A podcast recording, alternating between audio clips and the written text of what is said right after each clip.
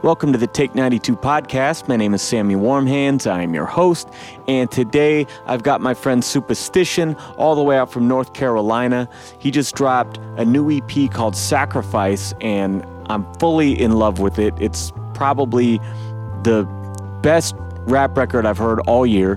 And we're going to go song by song, bar for bar, breaking down the new EP. And it was a super fun conversation. Here's Supastition. Yeah, how you doing? Pretty good. How about you? Good, man. Can you hear me good? Yeah, yeah. I uh, just uh, got off work, got everything set up real quick, and uh, ready to go. I made some notes. I gave it a fourth listen today, so I wanted to Oh, write down a couple quotables. There's a fucking lot of them. But uh, I appreciate that, man. but yeah, thanks for uh, coming on the show, man. I I realize um, you're on a totally different schedule than I am, so I, I really appreciate the accommodation. Yeah, I think also you our work hours are completely different because I'm at work at like five or six a.m. and you know usually off after you know like two thirty to three. So I think you work late hours, right? Yeah, I'm just getting to lunch at two thirty, so. Yeah. Shit. Yeah, man. Well, uh, I really want to talk about the new record. You know, typically we do uh, a, a little bit of a dive into back catalog and stuff. Okay. I met you, uh, God, it must have been four years ago, five years ago, something like that, on the the King No Crown tour uh, with Yeah, I think that was 2015. Yeah. Yeah, something like that. And um, Yeah. you were doing the the Gold Standard record, which I thought was fucking great. And um, Thanks. Thanks. And that that was that was my my introduction to your music as well. Um, uh, you know, us being from different parts of the country and all, but uh, I mean, I could tell even from that record the way you, uh, I mean, the way you rap and and the the content of the songs. I mean, it, you must have been doing this forever. When did you get started? Uh, actually, it's crazy enough. I started. It sounds wild when I say it, but I started rapping in 1986, man. And I was a, a kid. I always I always tell people I feel like the child prodigy that never made it. Like, Yeah. so so I started. Yeah, I started back in '86. So I'm technically an old school rapper. I was just you know young, but I just never stopped. You know, working on my craft at all. You know. That's And- awesome, man. What like who was it that Yeah. you heard that made you want to start as a kid?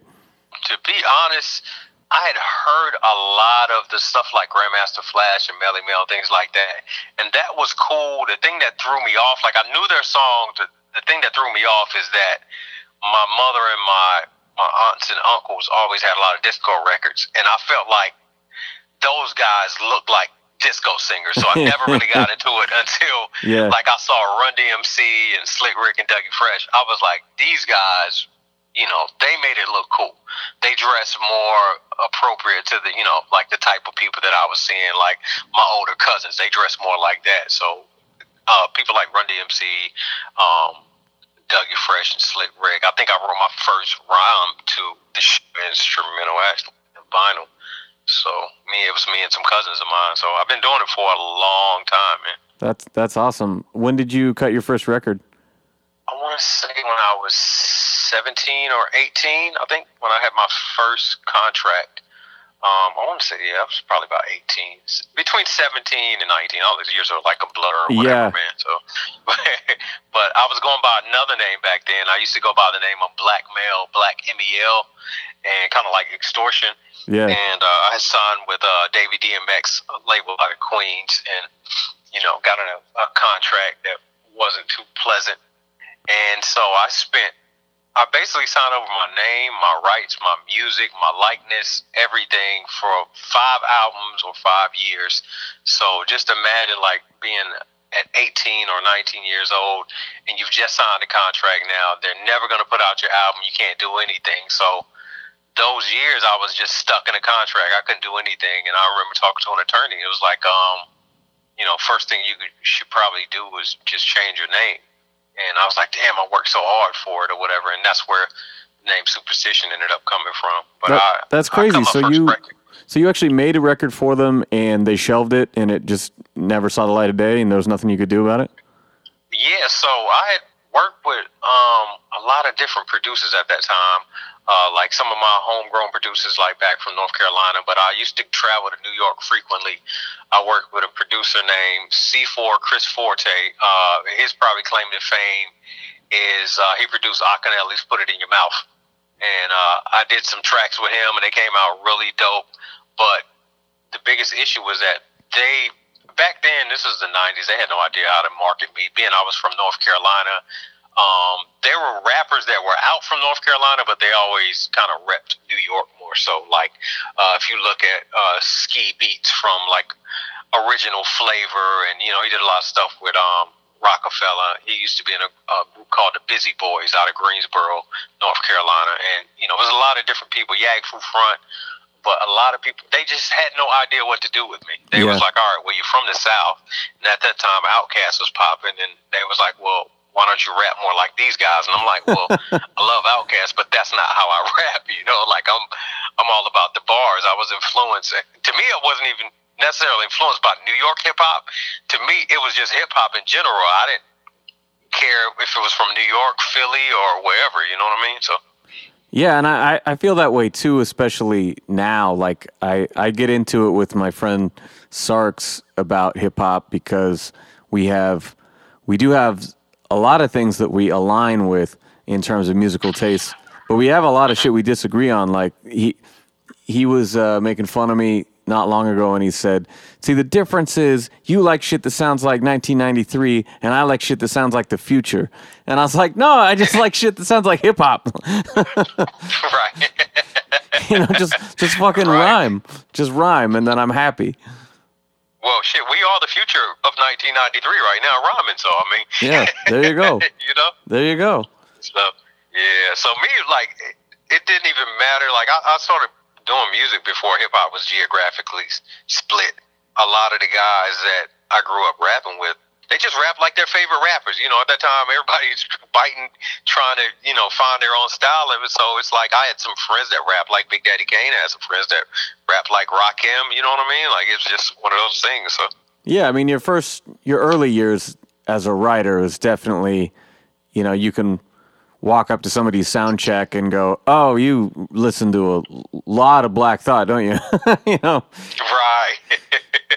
yeah, I have a homeboy of mine. I I go back and his older music, and I could tell everybody he was listening to at the time. Like, okay, he was listening to Redman here, and then you know he he went more in the G Rap way.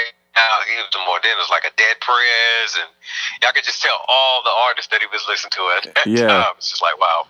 Now, for for me as the artist being at a when you get to the point that's like you start to not even recognize the shit coming out of your own mouth when you're like damn that was cool where did like that doesn't even sound like I- anything i could think of you know and like you start to develop right. your, your own style like that that's some of the most exciting stuff in in the creative process to me were those years of like you know, you, could say, oh, this record kind of sounds like this, this record kind of sounds like that, but then at, at, a certain point, it's like, holy shit, I I think I figured this out. right. It's I always look at it as kind of like riding on training wheels. You know, like in the first part when we first started learning how to rhyme, I would find a flow of my favorite rapper, memorize their songs, then I'd go back and put my own words to it, but the exact same flow. And then after a while, the more you start to ride or, you know, start to ride the beat and flow,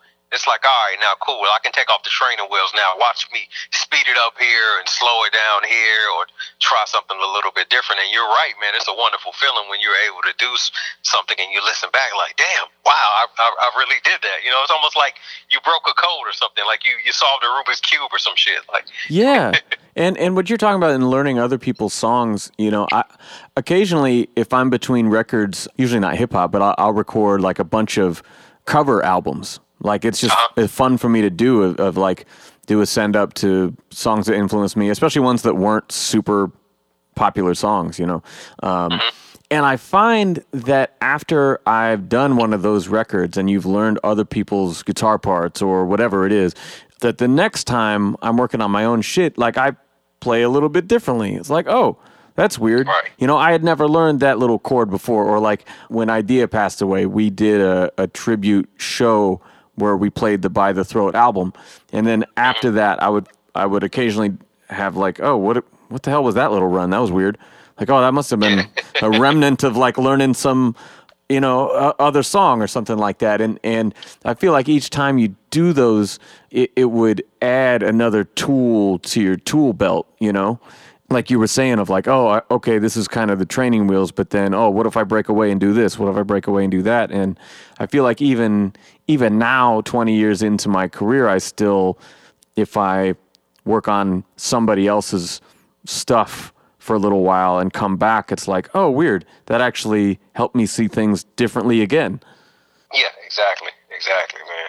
After I listen to like my previous releases, I can always tell what cadences I was experimenting with, whatever. Now it's like the cadence that I've been using lately is just trying to have.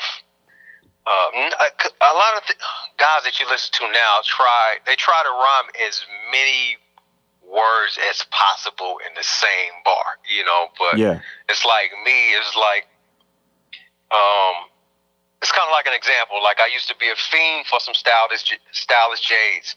Started when I was a teen, trapped in childish ways. Found my niche on the scene, got my talent praised. So it's like, you know, just using different cadences and stuff like that or whatever, man. Trying to just, you know, switch it up a lot of times. So I'm just, you know, not so. I, I still have the punchlines, but I've I've figured out I've learned how to say things a lot more potent and a lot stronger without having to rely on punchlines as much. Like you can still say something just as slick without a punchline. You know, like damn, that was witty. You know, or you know, double entendres, man, like different things like that too. So. Yeah, yeah. I mean, your your verses have no shortage of standout lines, but you know, like you're saying, it, it's not it, it's not just trying to like cram in as much shit as you can, you know, and and yeah. you know, sometimes if I'm writing a song and you know, at the end of the night, I'll go take a shower or something. And when I'm going back through the lyrics in my head, I think of them in terms of like, uh, just like a snare drum pattern or something. Right. And I'm just like, right. Like if I just remove the words and play the actual rhythm, oh, how interesting is it? How it changes up through, you know, throughout and how it flows into each other and like just the musical quality without even the lyrical quality.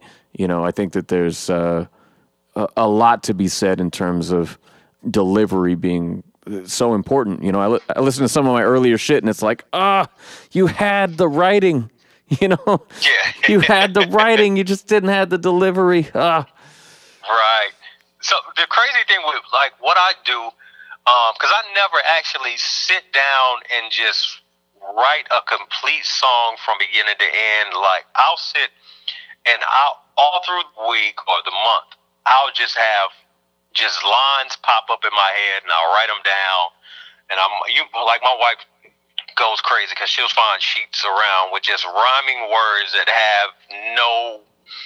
It's not in it's not in bar form or anything. You know what I'm saying? There's no just, context you know, uh, paternity test, learn it the best, or you know what I'm saying, burning your flesh or something like that. And she's like, what the hell is this? But then, you know, when I sit down to write a song, I have a bunch of lines and I kind of just piece them together almost like a puzzle sometimes, especially when it's just like a straight spitting song or whatever, you know what I mean? So, because I do that because I really don't have as much time to record as I used to. I used to be able to sit around and just write all day long, but you know, with just family and kids and things like that, man, it's just not as much free time. So I just try to figure out a way that was, you know, I can get it done a lot quicker.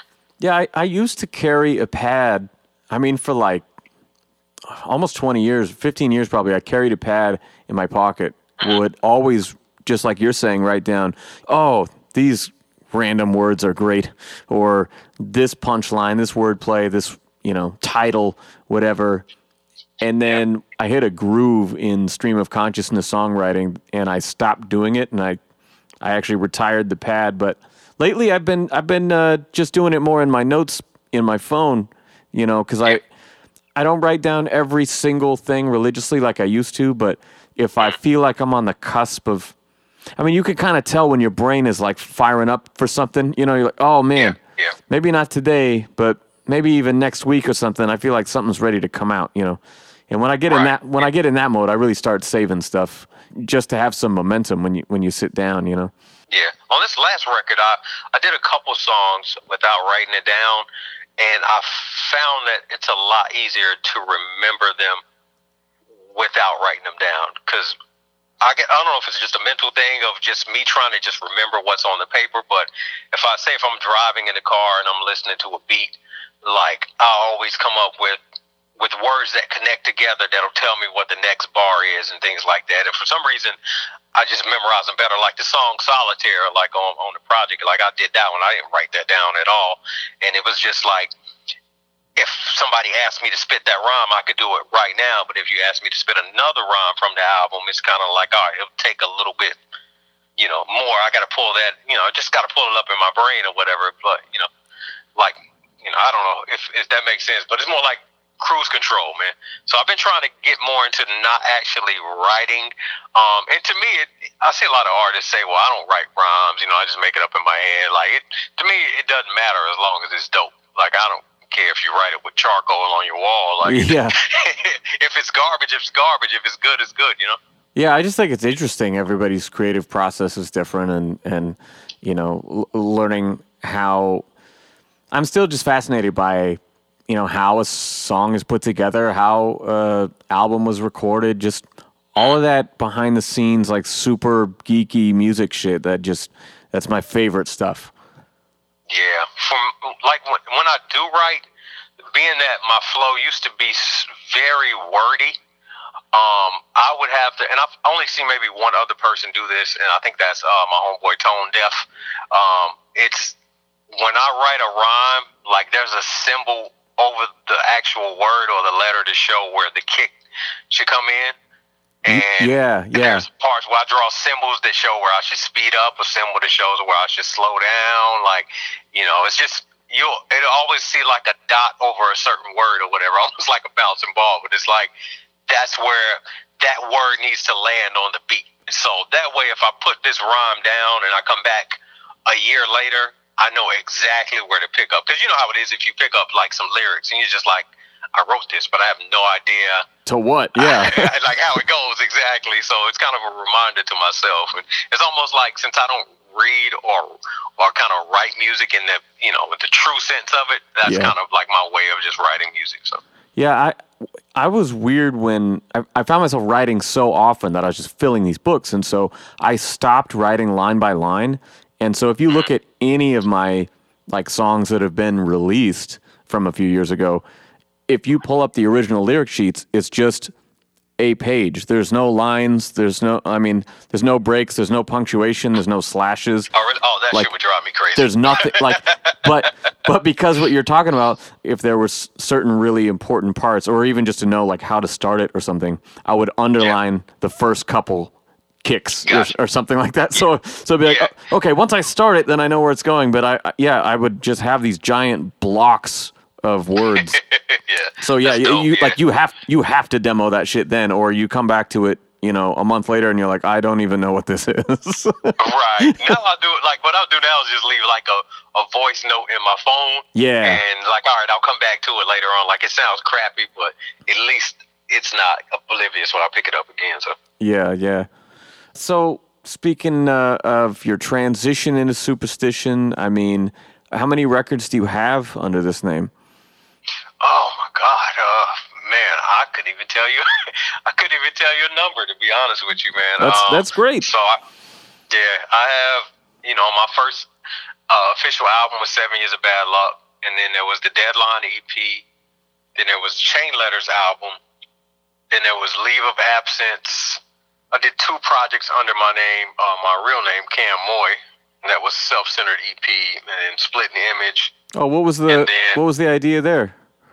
Um, so it was um, at that time I was feeling like the name Supastition had had like a negative connotation to it, and I was always dealing with just a lot of bad energy and things like that. So I wanted to kind of release something under my real name, but I wanted to flip it as if my real name was my alias, you know. So I wanted to kind of do that and make more mature music at that time, and I don't know, maybe I, I, almost felt like Jesus on the cross, like I died for other rappers' sins, because now everybody can change their names to their real name. But when I did it, my fans were not having it at all, man. And I'm like, you know, it was somebody had to explain it to me. It's like, hey man, like you you can take a Big Mac and change the name, and it's the same burger, and people are still going to be in outrage because you changed the name of the Big Mac. They don't even give a damn about anything else. So I had to kind of realize that, and then you know, I I was more positive and more conscious in my life, and to be honest, like my fans uh, for the most part, I, I'm not to say they don't want to hear it, but there's some that don't want to hear it at all. So I had to look at like Run DMC. Like I remember the original Run DMC, but then I also saw them when they were trying to dress like Onyx and Naughty by Nature, and I was like, "What the hell are these guys doing?" So, yeah. so, so the Kam Moye was like, uh, you know, it was just supposed to be an alias, but then I wanted to keep Supastition and Kam Moye separate. Then I signed like a, a contract with an independent label, and they cut a check and was like, "Hey, you're gonna carry both of these names." So I was just like, "No." So, but um, I walked away from the music industry for a couple years. Then I came back, did the Blackboard, um, Honest Living, Gold Standard, and I think now Solitaire. So, Man, yeah, yeah that's uh, that's a, a hell of a body of work. I sounds like I have a lot more digging to do. yeah, there's a lot of stuff out there, and probably over 200 uh, guest verses. So that's awesome. I'm glad to be one of those. yeah. Oh man, I love that song, man. The hands up. Yeah, yeah. Uh, I I I remember we did that show. Uh, well, we did two shows, Eugene and Portland, and uh, I remember we we really hit it off that first night, and uh, the second night I was doing uh, a couple songs with. Um, my man Ogar Burl, and we we did this track that had an extra spot on it, and I was like, "Hey, you want to jump in on a song with us tonight?" And you're like, "Yeah, let's just do it." yeah. and and so yeah, I remember that too. I was like, it was random, but I was like, you know what? Why not? Man, yeah, and this will be dope. And like we just totally were winging it, and uh, it, it it was super fun. And I just from then on, I, I remember us talking like every once in a while, like hey, we still doing a track? Yeah, yeah, yeah. Just got to find the right one. Got to find the right one. Yeah. And, and it's it's crazy because when you were performing, I I talked to Blueprint. I was like, hey man, like this guy's dope. He's got bars, and Blueprint's like, yeah, oh yeah, he's got he's got some shit, man. That's awesome. I was really glad that you were on that tour. I've, I've been lucky enough to play with him. I don't know. Most times he comes out this way for, the, for the last few records, and and uh, I don't know, man. There was some about that lineup was just killer. Even though I remember our Portland show wasn't as good turnout wise. Yeah, the energy was great though. I mean, it wasn't a, a, a major turnout, but I walked away feeling like, man, that was a a good show, you know. And I like all the artists that were on the bill and everything. Like it made me a believer. So yeah, yeah, for sure. And that hands down track, I, when when we finally found the thing, and me and Carnage were working on that, I was like, oh I think this is the one, isn't it? Yeah. and like I, I was doing that super slow flow, which is like the opposite of what I usually do, and I was just like really leaning back and uh, and just just delivering punchlines and punchlines, yeah. and then Carnage was listening to it, and he would call me on the phone to talk about. It. He's like, "All right, so." I'm hearing what you're doing with this line. I'm going to flip that with this line, but then I'm going to make mine a little bit just a little bit busier than yours, you know. And so he was trying to kind of like bridge the gap between you and me because you just went fucking off at the end of that Cause, song. Because you said Carnage was gonna gonna be on it. I'm like, well, all right. Sammy's is is boring me with lines. He got so many slick punchlines in here, and I'm like, well. Carnage is gonna come, and his cadence is gonna be super crazy. So I was like, all right, I gotta find the fine line in between those two. So I gotta have the lines and the flows. Man, I was I was so happy with that. It was the perfect like you know you had to be the last one on that one. You you had just the non-stop patterns and uh, the punches and everything. It was like yeah that just bodied the track. It was great. I fucking loved it. I appreciate. it. Man, I felt like that verse was something that like other lyricists can appreciate. You know, because a lot of times what we do may sound you know kind of easy or simple to the you know untrained ear. But it's like yo, like when I when I listen to music and other rappers, I'm just like, damn, I like the way he worded that. I like how he said that. So I, you know, I felt like that song in particular is one of those ones where people listen to it and I was like, wow. I These guys are killing it, man. That that's a song where throughout it, I think you could just wear out the rewind button, you know. And I think my favorite line of yours in that song was like, "They never paid you for the show, but paid the dude who swept up." oh yeah, yeah. that, that came from a conversation I had with a friend, and it was uh he was about to do a show. It was like he's doing a, a free show, and I was like, "All right, man, you're doing a free show." I said, "The crazy thing is like you're gonna be performing for 45 minutes for free, and the bartender." Is getting paid. And I was like, yo, the dude that swept the floor is making more money than you yeah. at the end of the night. So I was like, all right, I always wanted to put that in a song because it's kind of people don't think about it, but it's like in in hindsight, like, damn, that is true. And uh, it it it goes in line with you know some of your solo stuff. Like I remember first hearing "Know My Worth" on Gold Standard, oh, like yeah. Woo. oh yes, like that, and that that was like the kind of shit that me and Carnage would talk about when we were on tour together. Uh, of of just like, there's so much compromise in being an artist, especially a touring artist. Sometimes you just got to take what you can get, and other times you got to stand firm and know what you're worth. And I feel like that song just embodied it so well. And you know, so many of the conversations I've had with my friends, and yeah, that that line was a perfect callback to that sort of mentality for sure.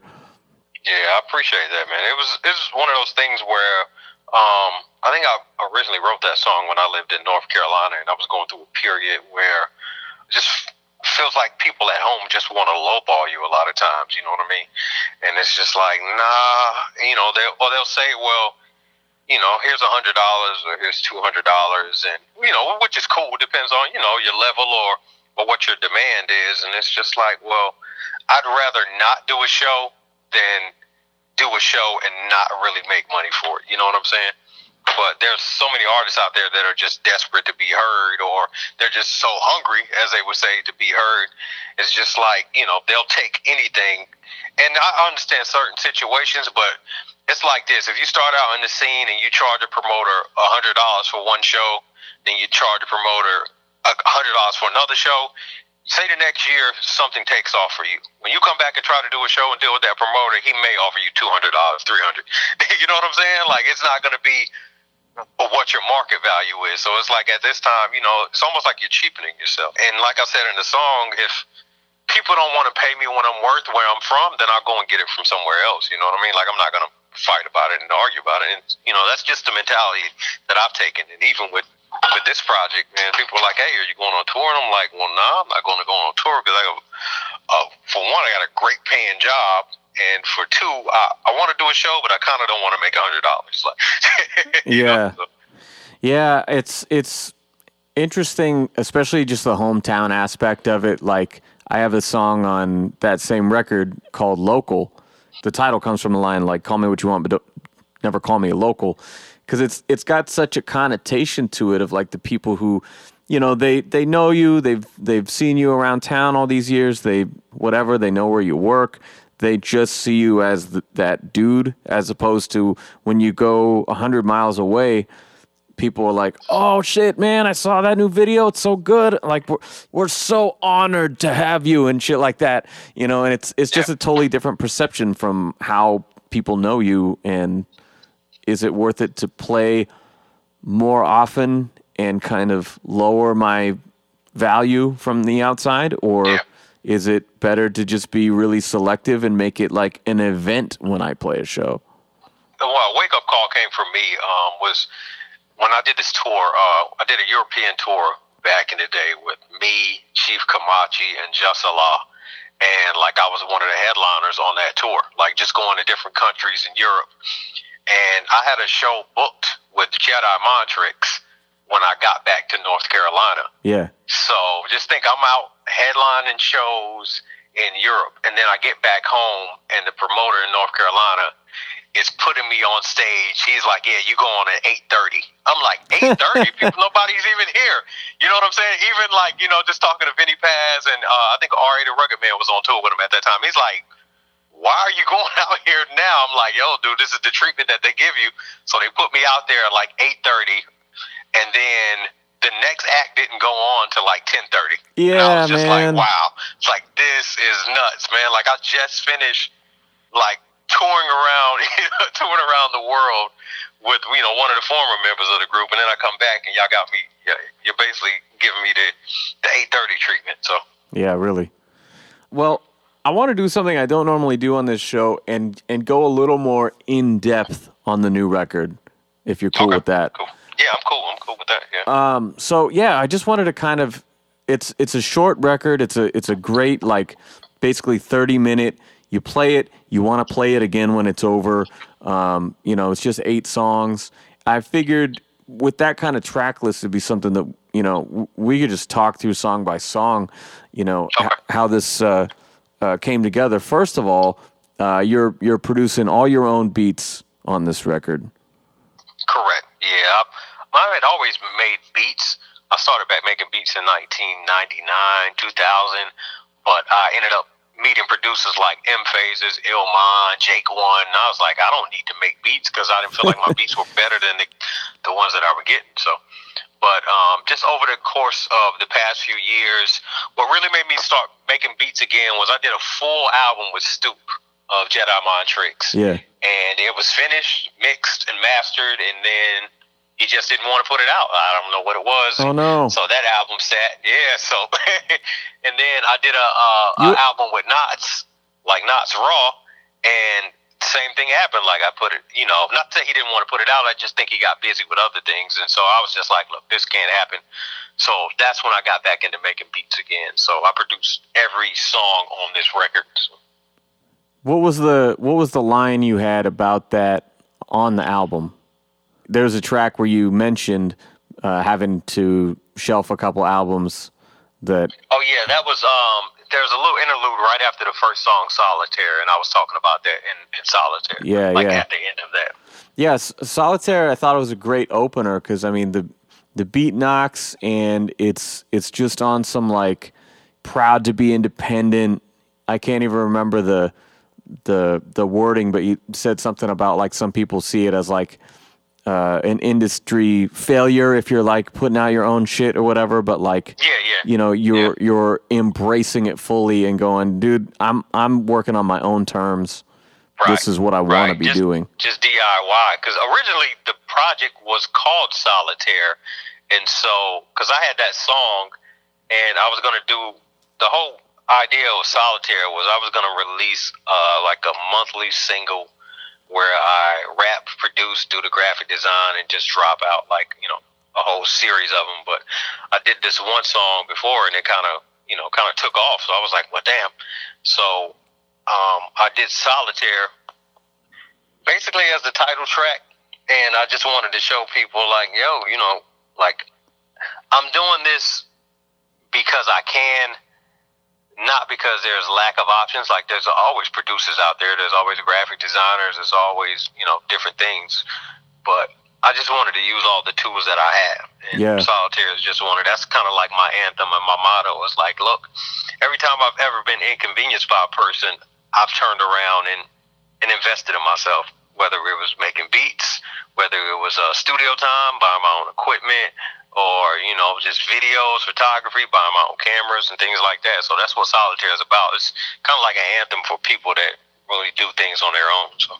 Yeah, and I mean, so much of DIY, in my experience, has been you have to hire people for things that you don't know how to do.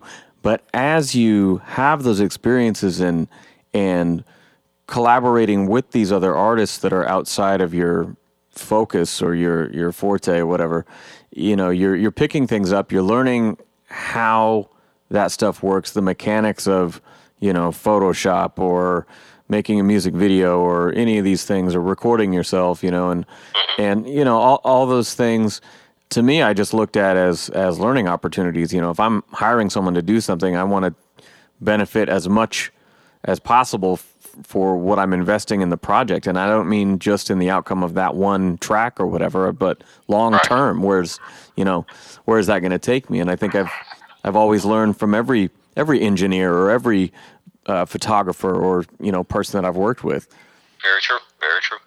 I wrote down some quotables as I was doing this. I, it was very hard to keep up with them because there's so many. But my favorite line from this first song, and it's kind of a short song, but uh, that I truly think my heart and Antarctica are the same degrees. These cold-blooded thoughts will probably give me brain freeze. I, Yeah. that, that was like, Appreciate. See, see, you're an MC. You understand that. Like you, you understand how that that all ties in together. So, yeah, and that I think You that was maybe the the first line on the record that I was really like, okay, I am listening. Yeah. You got my yeah, full attention. Antarctica, cold thoughts, brain freeze. Like you know, Yeah. just one of those things, man. So, I was I was like, like I how, said. I was like, how have I never thought of that? if, you know, and I would have never thought of it if I was just strictly sticking to how I used to deliver punchlines. It's Yeah. like, all right, now I just find like the most clever way to to say different things too. So. and it's almost got a that flow has a little bit of hands down too of like this venomous flow I deliver with lottie dottie ease. You love the slang oh, because I'm cocky yeah. as Clubber Lang in Rocky Three. You know, it's got a little bit of that. Uh, Yeah, so definitely. So, uh, Smoke and Mirrors, I like this because it's a lot about kind of what we were just saying about perspective on success, you know, and Yeah, very true. what that means to the artist versus what that means to, you know, anybody else or the industry or the audience or, or, or whatever. Right. Take me through Smoke and Mirrors. Smoke and mirrors is like even if you when you start out like when I start out the song I say they want to label me industry reject as long as labels still be sending me these checks. It's almost like people look at me and they look at other artists from my area and say, well, you weren't as successful as they were, and it's just like, well. Actually, I'm the one that owns all my masters. you know what I mean? I'm the one that probably has more freedom. Uh, so it's one of those things where people just they look at popularity and think like that determines your success rate, and it's, it, that's not true. Like there's guys that I know that I came up with, and there's other rappers that I know. Like I live in a better house, I drive a better car, got more money than them. It's just like, oh, that's not what it comes down to. It's all about perception, and that's what smoke and mirrors is, man. It's you know not falling for that. You know, just saying, look, in this industry, uh, you know, I don't fall for the okey doke. You know. I thought that was a good title for it too, just a good way to word it. Yeah, yeah. It's just like we don't fall for the for the whole smoke and mirrors thing, man. And it has some. And that song I originally recorded with Nottz. Um, it was supposed to be on a project, but it was probably like one of my least favorite songs on that project. But I love the rhymes, and I was just like, it's one of those songs where, you know how you write the lyrics, and you're just like, yo, I could spit these lyrics to any beat. Like this might be my favorite rhyme, just Yeah. because of you know, how I, you know, how I switch up the cadences and the wordplay and things like that. Oh yeah, and it's one of those ones where you, you, you write it and you're just like, yo, do, do people really understand what I'm doing here? Like, I mean, they say my style is fresh. I'm like this old thing. I mean, fuck. Yeah. Like, uh, confident like a rock star, sniff cocaine. yeah, man. Like in a straight jacket, that's a b-boy pose. You know, fucking. right. And, and then the, to me, the mic drop of the song because it's it's on topic is the acquired taste section. I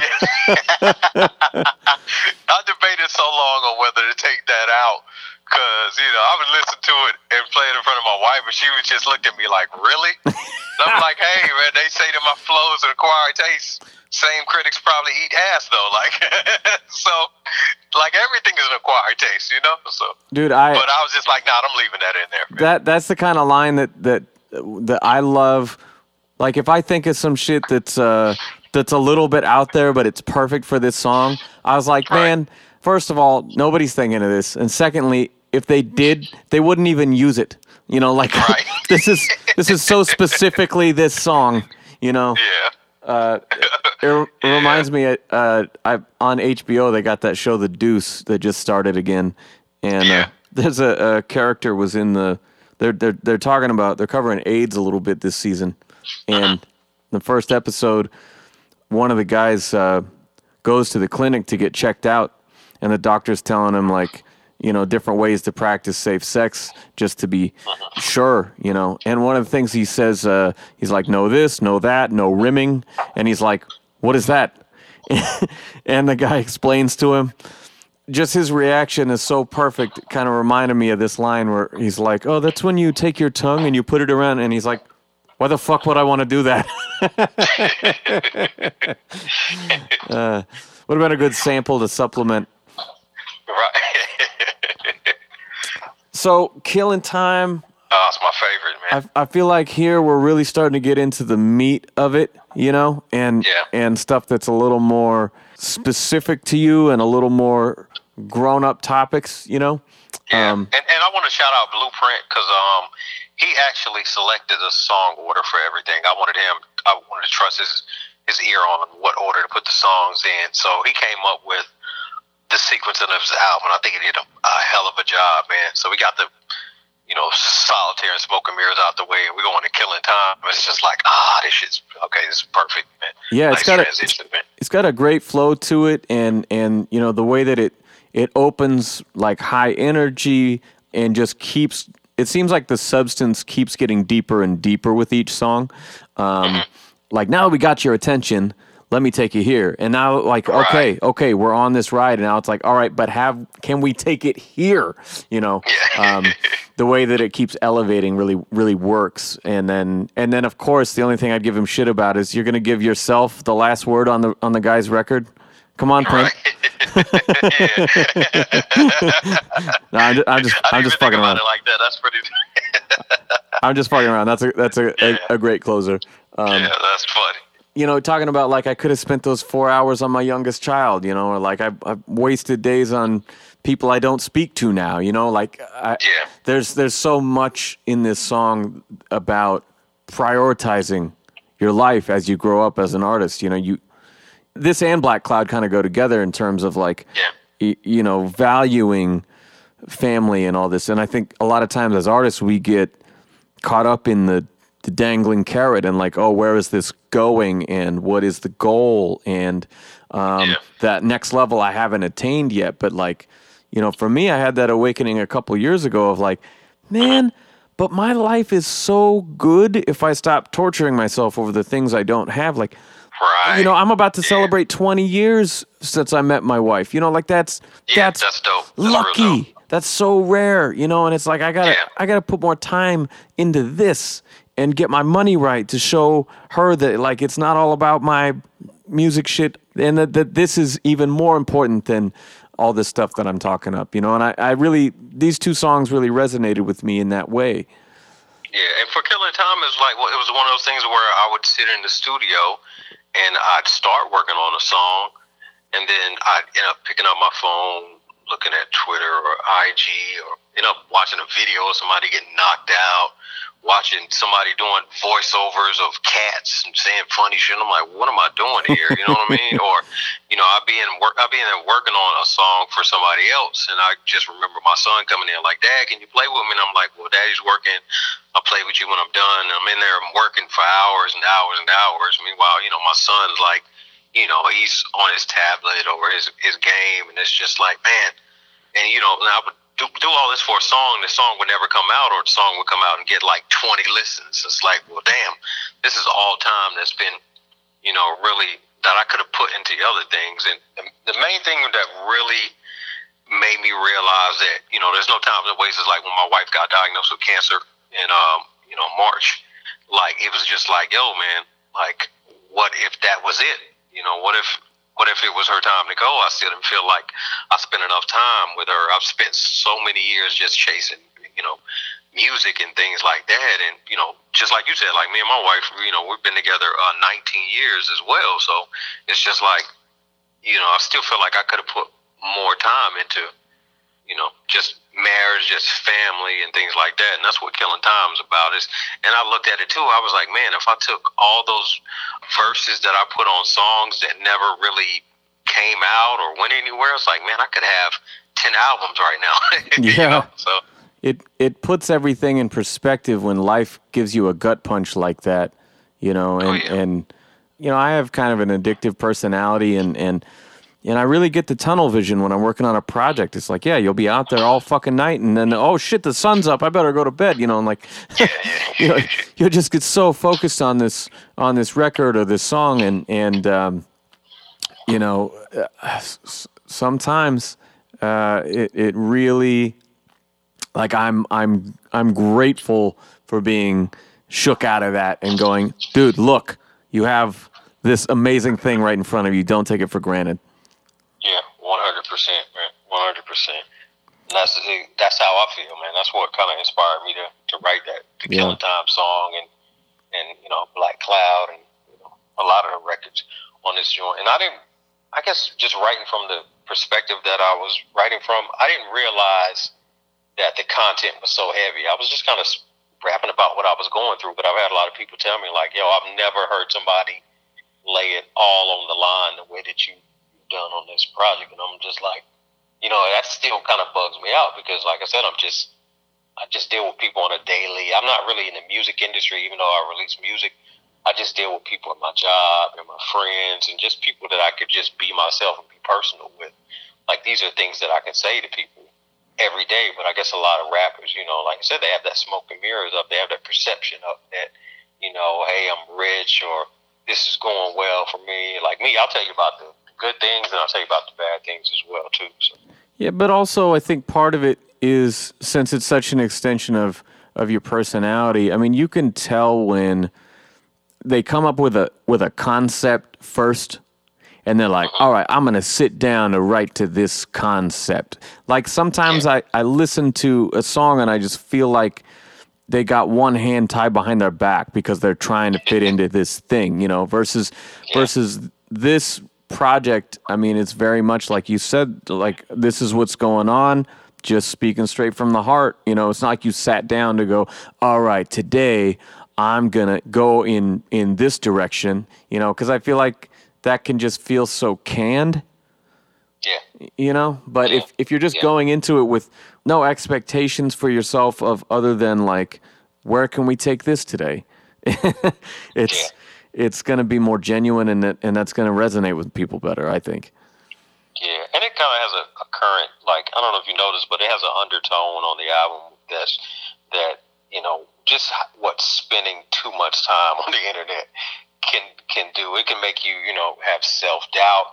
I always tell people that the internet will make you find things you hate in all the things that you love. So it's like if you yes. stay on it long enough, your favorite rapper that's been your favorite rapper forever, you'll start to dislike him. You're like, yo, this guy's annoying. He tweets all day, or you know, some information will come out about him. And it's just like, well, damn, now I can't even listen to his music in peace. Like, it's just one of those things. That's the undertone of the album. Was just like, man, like, you know, just the, the internet has been great to me, but it's also taken away a lot of my, my time and creativity and things like that. So. Yeah, yeah, and and a lot of times a lot adds a lot of negativity. Um, yeah, it does, man. I um, just had a conversation with uh, my friend uh, B Hill last week, and we were talking about just mental health and the internet and uh, social media. And I was like, "Yo, man, when you're feeling depressed, the internet's the last place you want to go, uh, you know, to to express how you feel because you could literally tweet."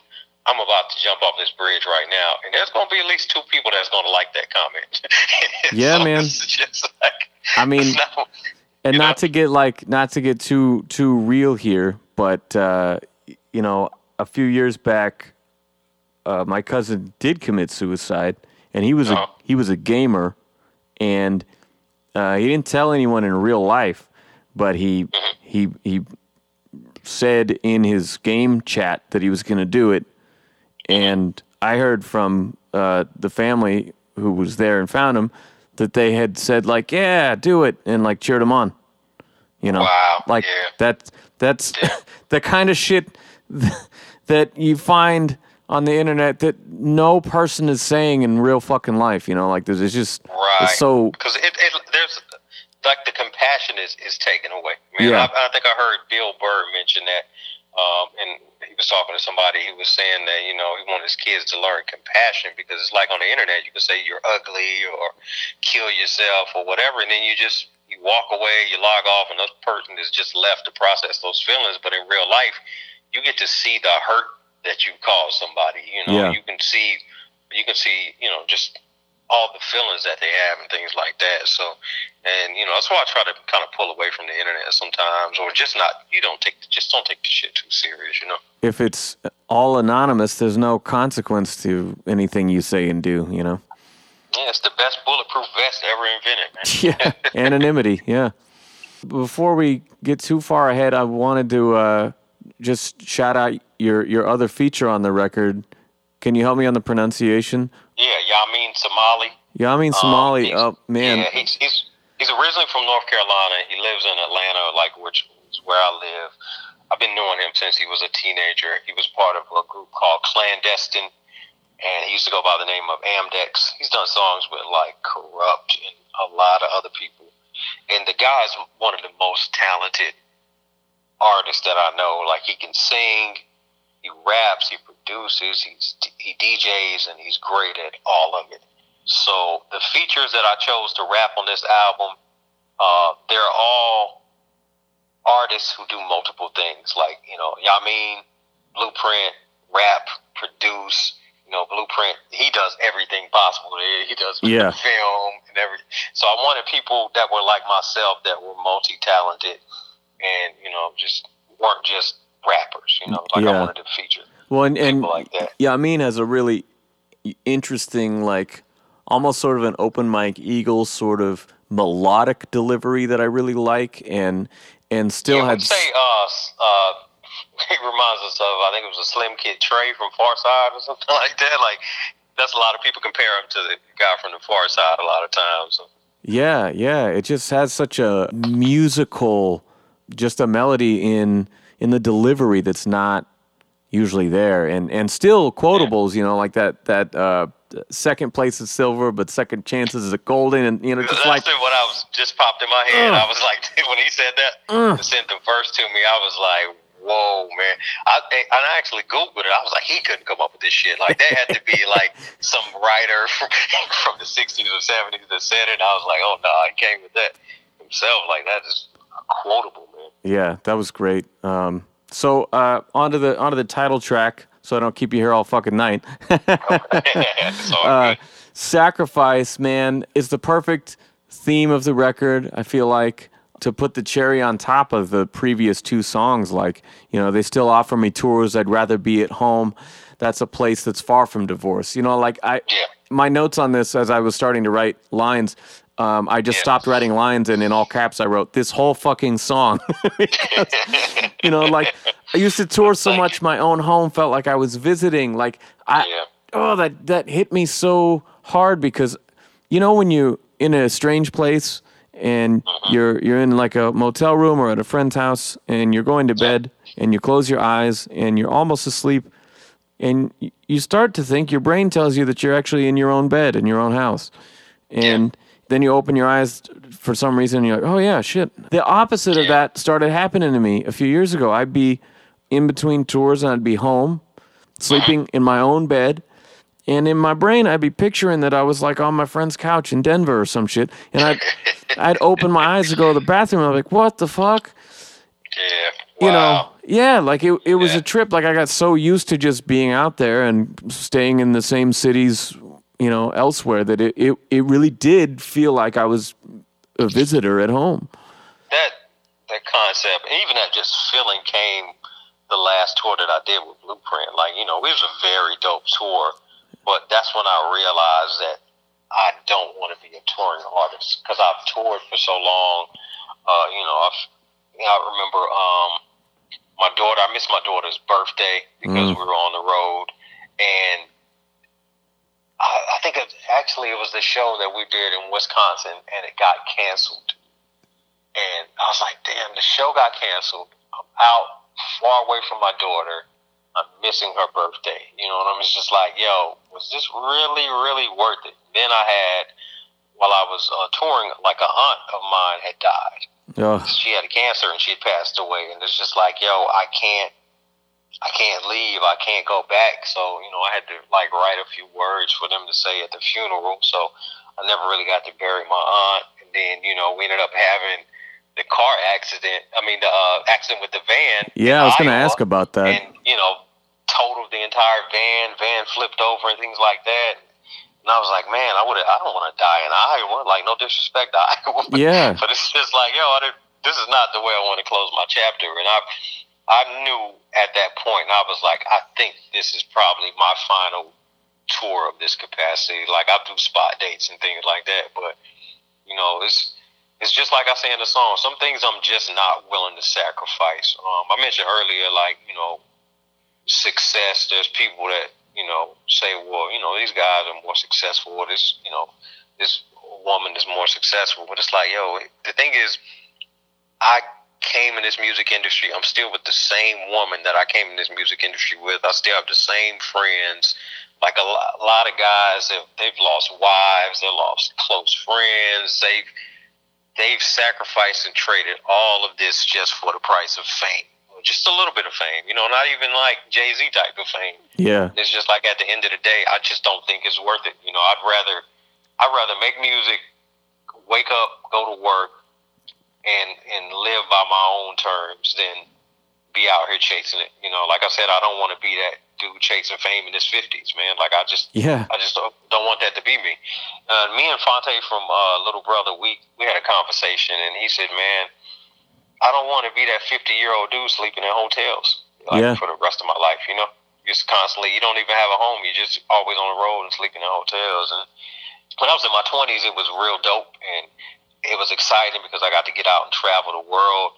But then I didn't tour for a while, and I toured again. And the analogy I use is like it's almost like taking a lion out of the jungle and putting them in the zoo and then throwing them back in there, man. It's almost yeah. like uh, Madagascar. Like I watch kids movies with my you know, with my kids, and it's just like, yo, like trying to throw Alex the lion back in the jungle. It's like, yo, man, like this is not for me, man. Like I give up more being on tour. Like I can't have sex every night because I, I have a wife.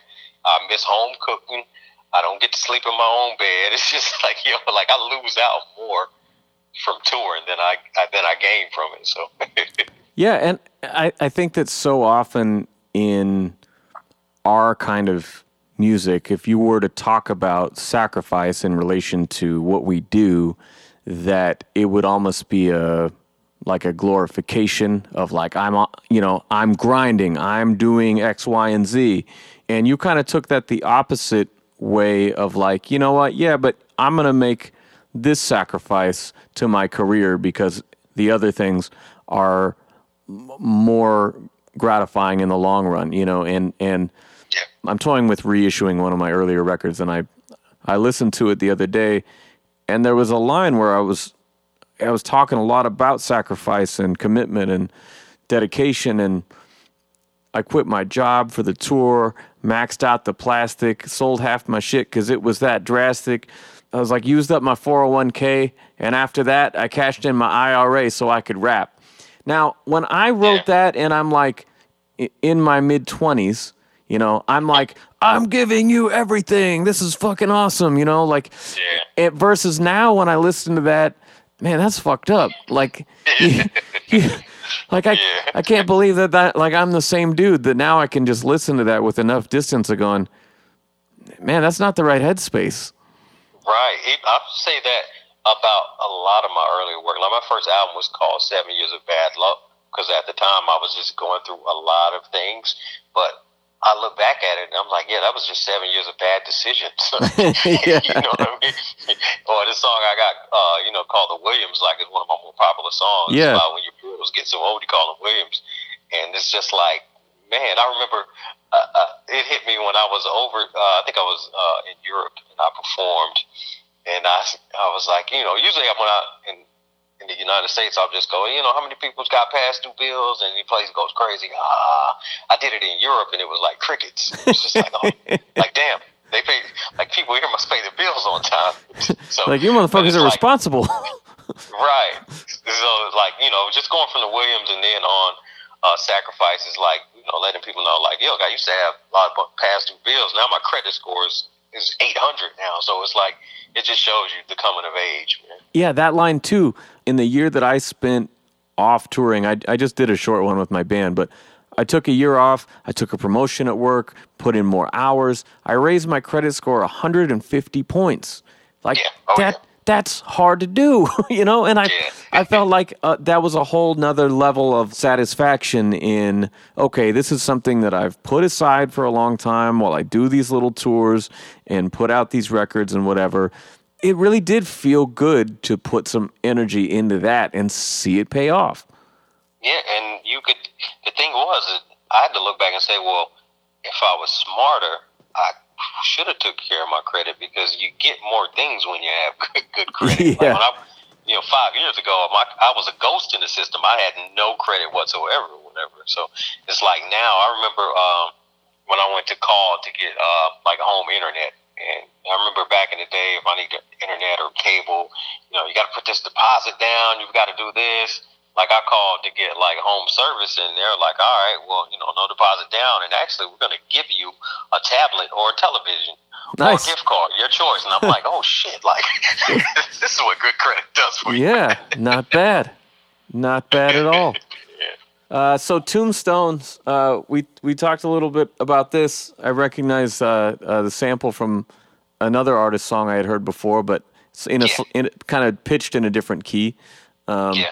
But it's got such just a great like melancholy vibe to, uh, you know, like the, the the keys in that song. I I still really think it's a great fit for this. Thanks, man. Um, Tombstone is like uh, it's another one. Like I said, the undertone is like just seeing a lot of stuff on social media. Was that I see a lot of young people that they do a lot of things just for attention. Yeah. You know, whether it's you know pointing guns on camera or uh, you know just watch people pranking people, but these are like mean, evil fucking pranks. These are not like regular, you know, like the type of pranks we grew up on. Yeah. Like, I started seeing all these different things. I'm like, well, don't these people know that they have, you know, there's going to be repercussions for the things that you do? Because if you look back a couple years ago, you look at the the rappers that were gaining the most attention on the internet, like uh, Tekashi Six Nine or Soulja Boy or whoever. A lot of them are locked up or they've been shot or dead, and it's like, look, man, like it's it's cool if you want to go out here and troll, but just know everybody's not from your generation. Everybody doesn't play those type of games. And for Tombstones, I'm just saying, look, I'm you know, I'm a father of three. I'm a grown man. I don't have anything to offer except for my talent, and I'm, that's all I'm going to do. I'm not going to go out here and, and and talk crazy about people on the internet. And nothing makes me angrier than seeing the old legend, pioneer, arguing to a camera. Like holding his phone up, just arguing into a camera. I'm like, man, like this is not the generation we come from, man. Yeah, I, I can't even imagine. I mean, there's such. Uh, I mean, for me, it's still like a relatively short passage of time. I mean, I had a computer in my room with the internet, and you know, in 1999 or whatever. But like, I, I can't imagine growing up with Instagram and the pressure it puts on these kids and in so many different ways.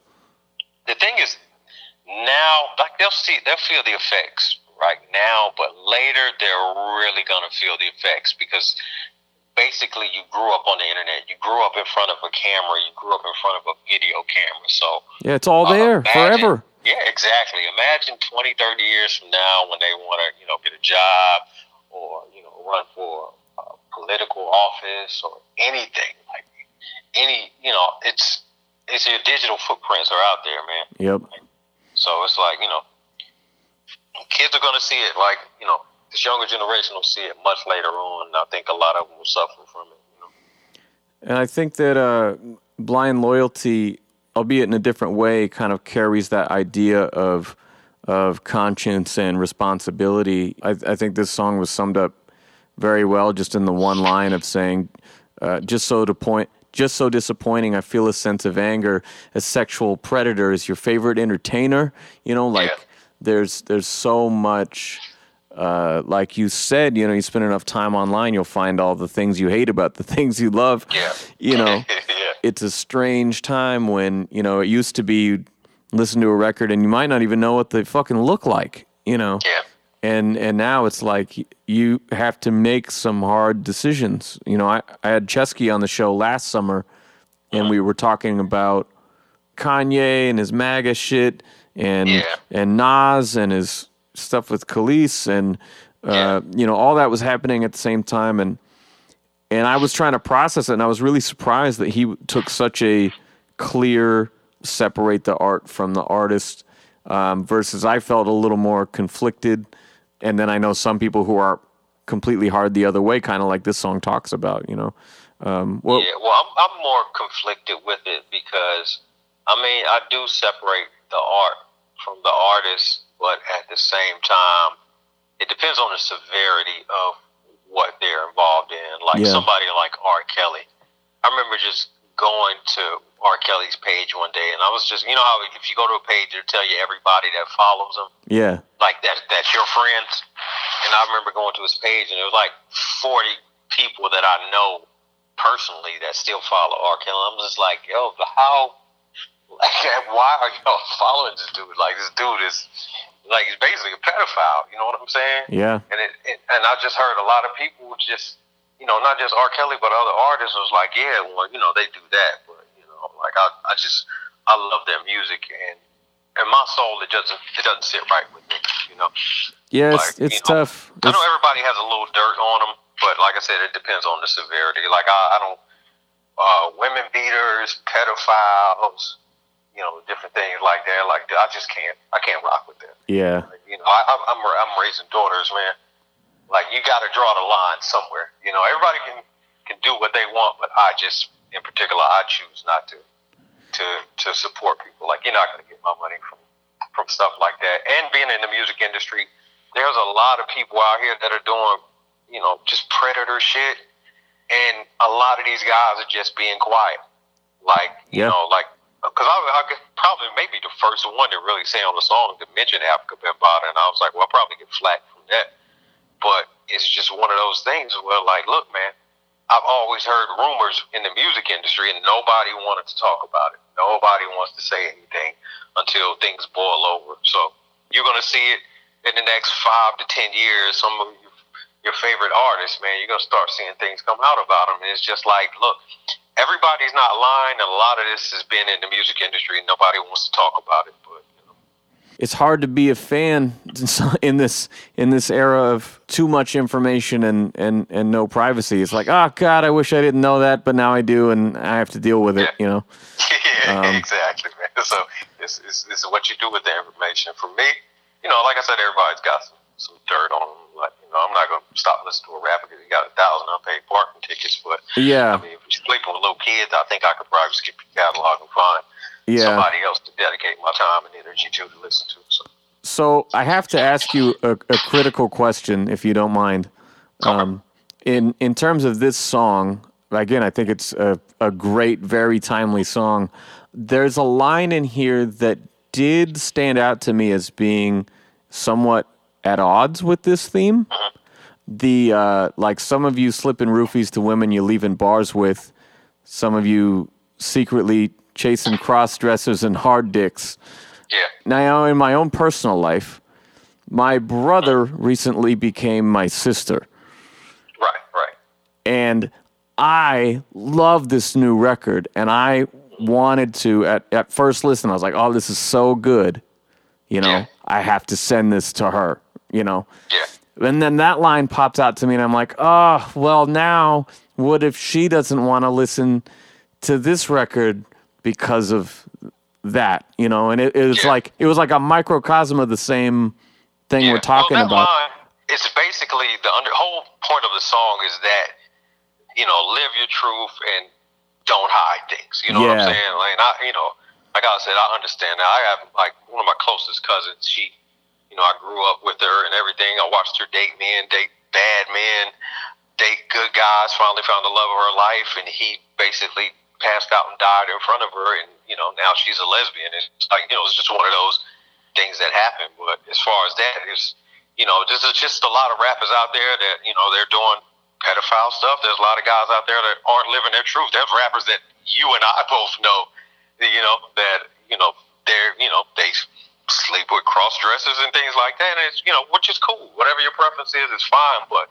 I'm just a person that I'm like live your truth, whatever it is. And you know, if, if my kids came to me and told me that you know they were gay, I wouldn't be upset. You know, it was just like as a father, just live your truth. This is the time that we're in because there's a lot of people that's carrying around a lot of stress, a lot of depression, a lot of angry thoughts, and just a lot of self doubt because they can't be who they want to be. You know. So in that line, you're you're emphasizing the because the, the word secretly is in there. So you're more so talking about people who are they're repping one thing um, and doing something that's completely contrary to their image. Right, exactly. Yeah, that's what, and that's what you know, just the blind loyalty part, man. Yeah, Like yeah, even with with all it's just like, look, don't don't secretly be a fan. Don't get online and and say that you don't support him, and then when the song comes on, you start dancing to his music or you going to his shows. You know? Yeah. Like it's basically, you know, live your truth. Man. Well, finally, we have someday soon, which is is just uh, it's a beautiful song. It's a great great closer. I feel like it's kind of an extension of of Tombstones, but on more of a broad angle, I guess. Um, that like another waking day, another rest in peace post, and then part of that also is just you know the older we get, the more people we know who are who have gone before us. But um, what Print says about people who are barely old enough to have kids pass away and leave their kids. Uh, shit, just yesterday I saw somebody uh, who um, said, "Hey, I just I just lost someone in the family. Like, comment music that'll help me get through this." You know, I think this Yeah. is this is always something that um, people need to process. Someday soon it's like I've just witnessed a lot of death and demise from artists. And uh, I was telling somebody the other day, um, the last Scribble Jam, which was the final one, I was a judge in the MC MC battle. And you know who the two uh, guest judges were with me? Huh. It was Eyedea and Pumpkinhead. Like both of those guys have, you know, passed away. And I was thinking, of, like, you know, it's just like wow when you think about that in hindsight. Like we're, you know, we're all young guys and things like that. And you know, I'm, I'm part of a, another group called Speaker Bullies with a producer named Praise. But there was a guy named Proverb who was a uh, he was a, a writer and a, a MC.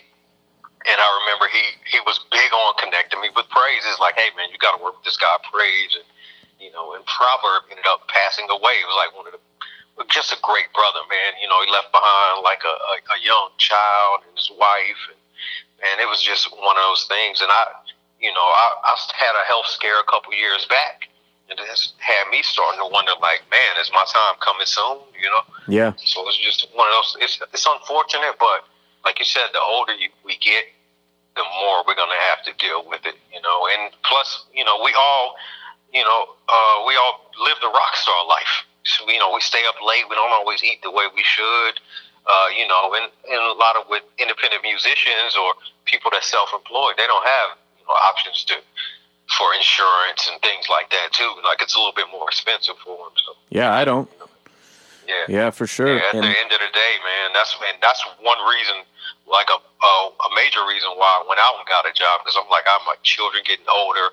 I can like I can't even imagine my wife being diagnosed with cancer and I was just trying to survive off of music. Like there's probably over hundred and seventy thousand dollars worth of medical bills that I would have had to pay out of pocket just for that. You know what I'm saying? And that was stage one cancer. So you know. Yeah, and the way that they get you with the pre-existing conditions too. I mean, even if you tried to change your situation, then you couldn't in, Right, in terms of exactly. in terms of insurance. So I mean, yeah, and and a couple years ago, I made a record that you know talked a lot about this stuff because I, I really had this kind of slap in the face moment where I was I was at my grandma's funeral and she was like the third family member who had died in like I don't know, four months or something. It was just like it seemed like one after another. And Right. and as we're sitting there in the church, I'm looking down the pew at my immediate family that I came with, and I'm going, man, I'm just gonna have to keep coming. You know, uh, like I can't remember what the line was. It said something about like, you know, that eventually this is just going to be me and you left at the at the end of this Yeah.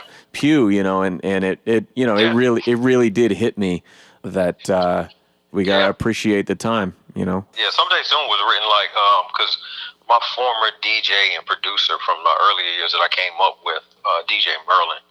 Um, it was a couple years ago on Christmas.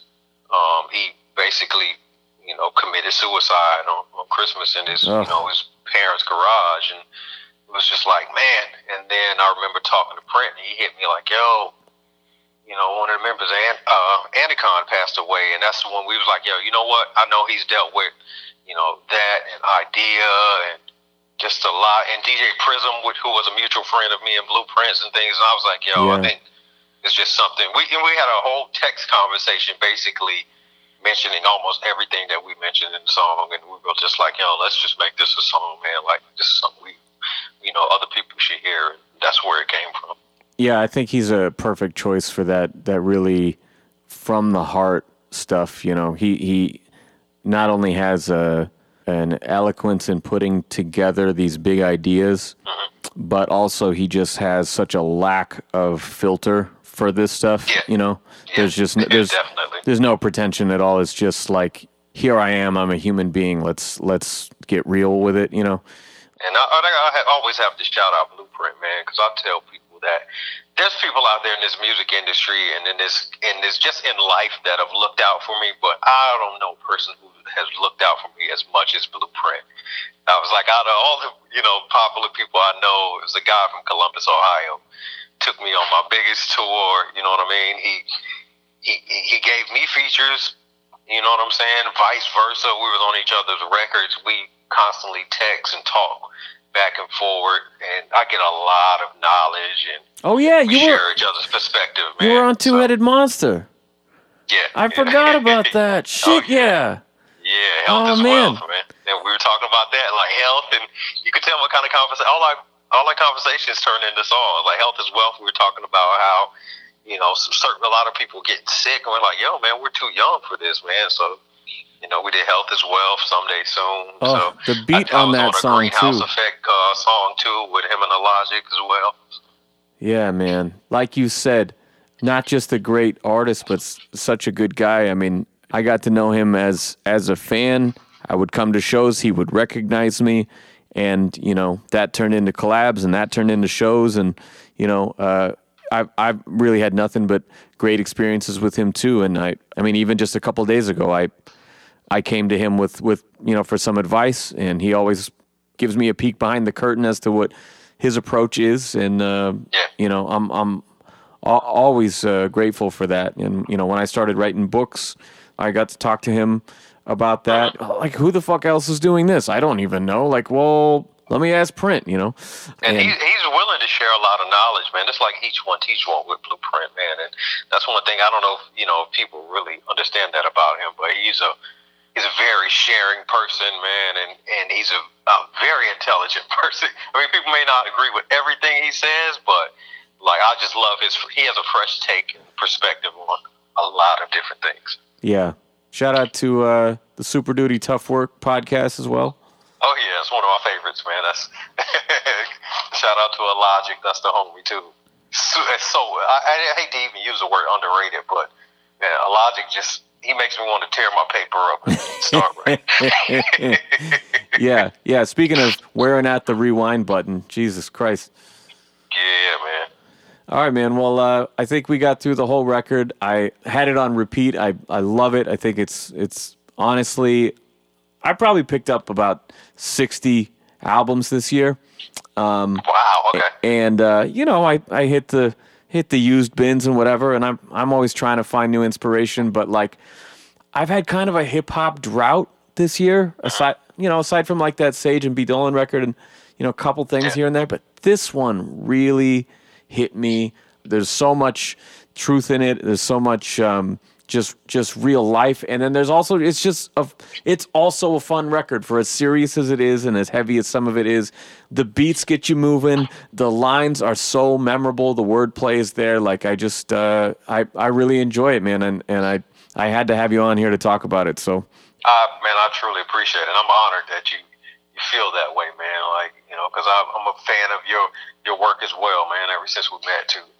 Thanks, Manny. I just No, I just just- got off of this punk tour, and you know, spending all year working on this album, this punk album, and and uh, you know, I've just been like looking for something to kind of get the gears turning again as as a lyricist, and like, man, this thing is is it's hitting the spot. So Yeah, and I have one more project dropping uh, before the end of the year too. So just just know, like, you know, it's, gonna, it's probably not going to be like a full album, but I, I got some like another EP I want to throw out there too. That's pretty much already done. So. I'm doing the Mr. Burns fingers, the excellent fingers.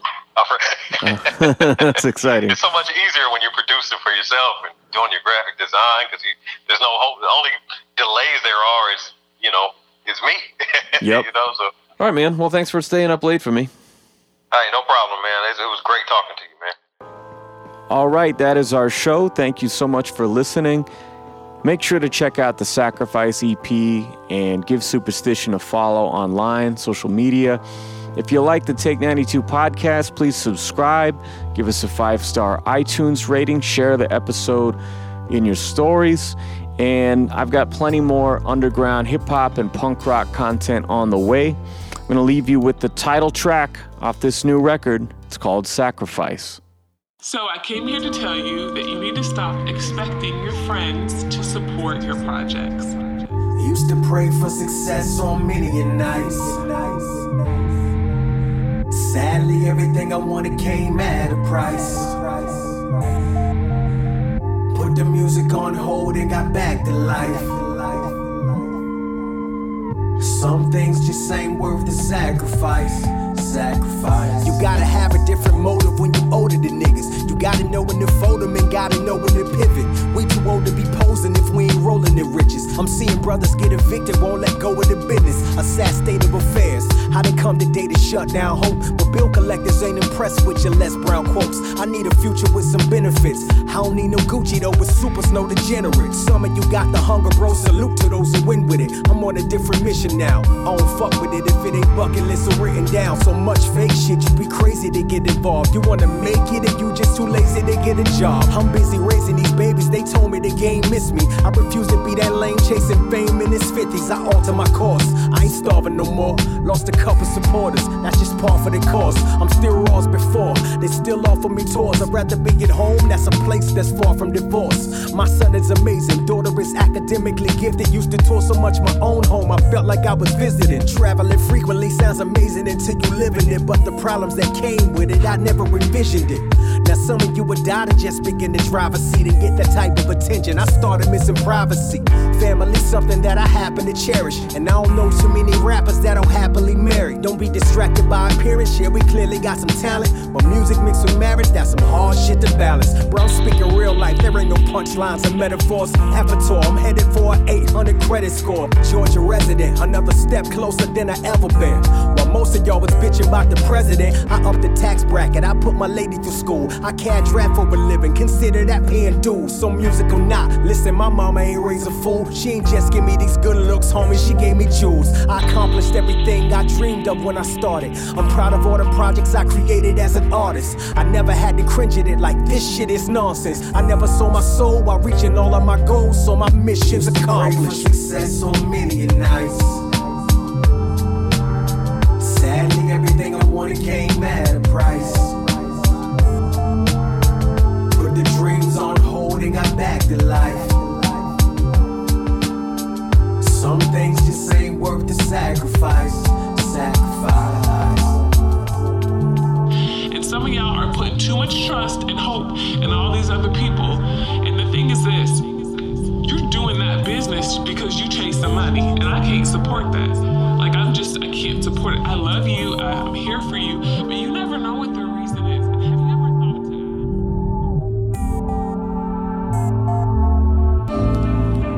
to? Music has changed so much since you first got into music, and yet you're still here, singing, writing, and recording, and outlasting so many that came after you. How do you feel young artists should approach commercial music making if they want to experience just a teensy bit of success and longevity that you have enjoyed? Well, the reason that's kind of a tough question for me to deal with is because I had free reign when I was with the company companies I was with. That's right. None of them told me what to do or how to do it or when to do it.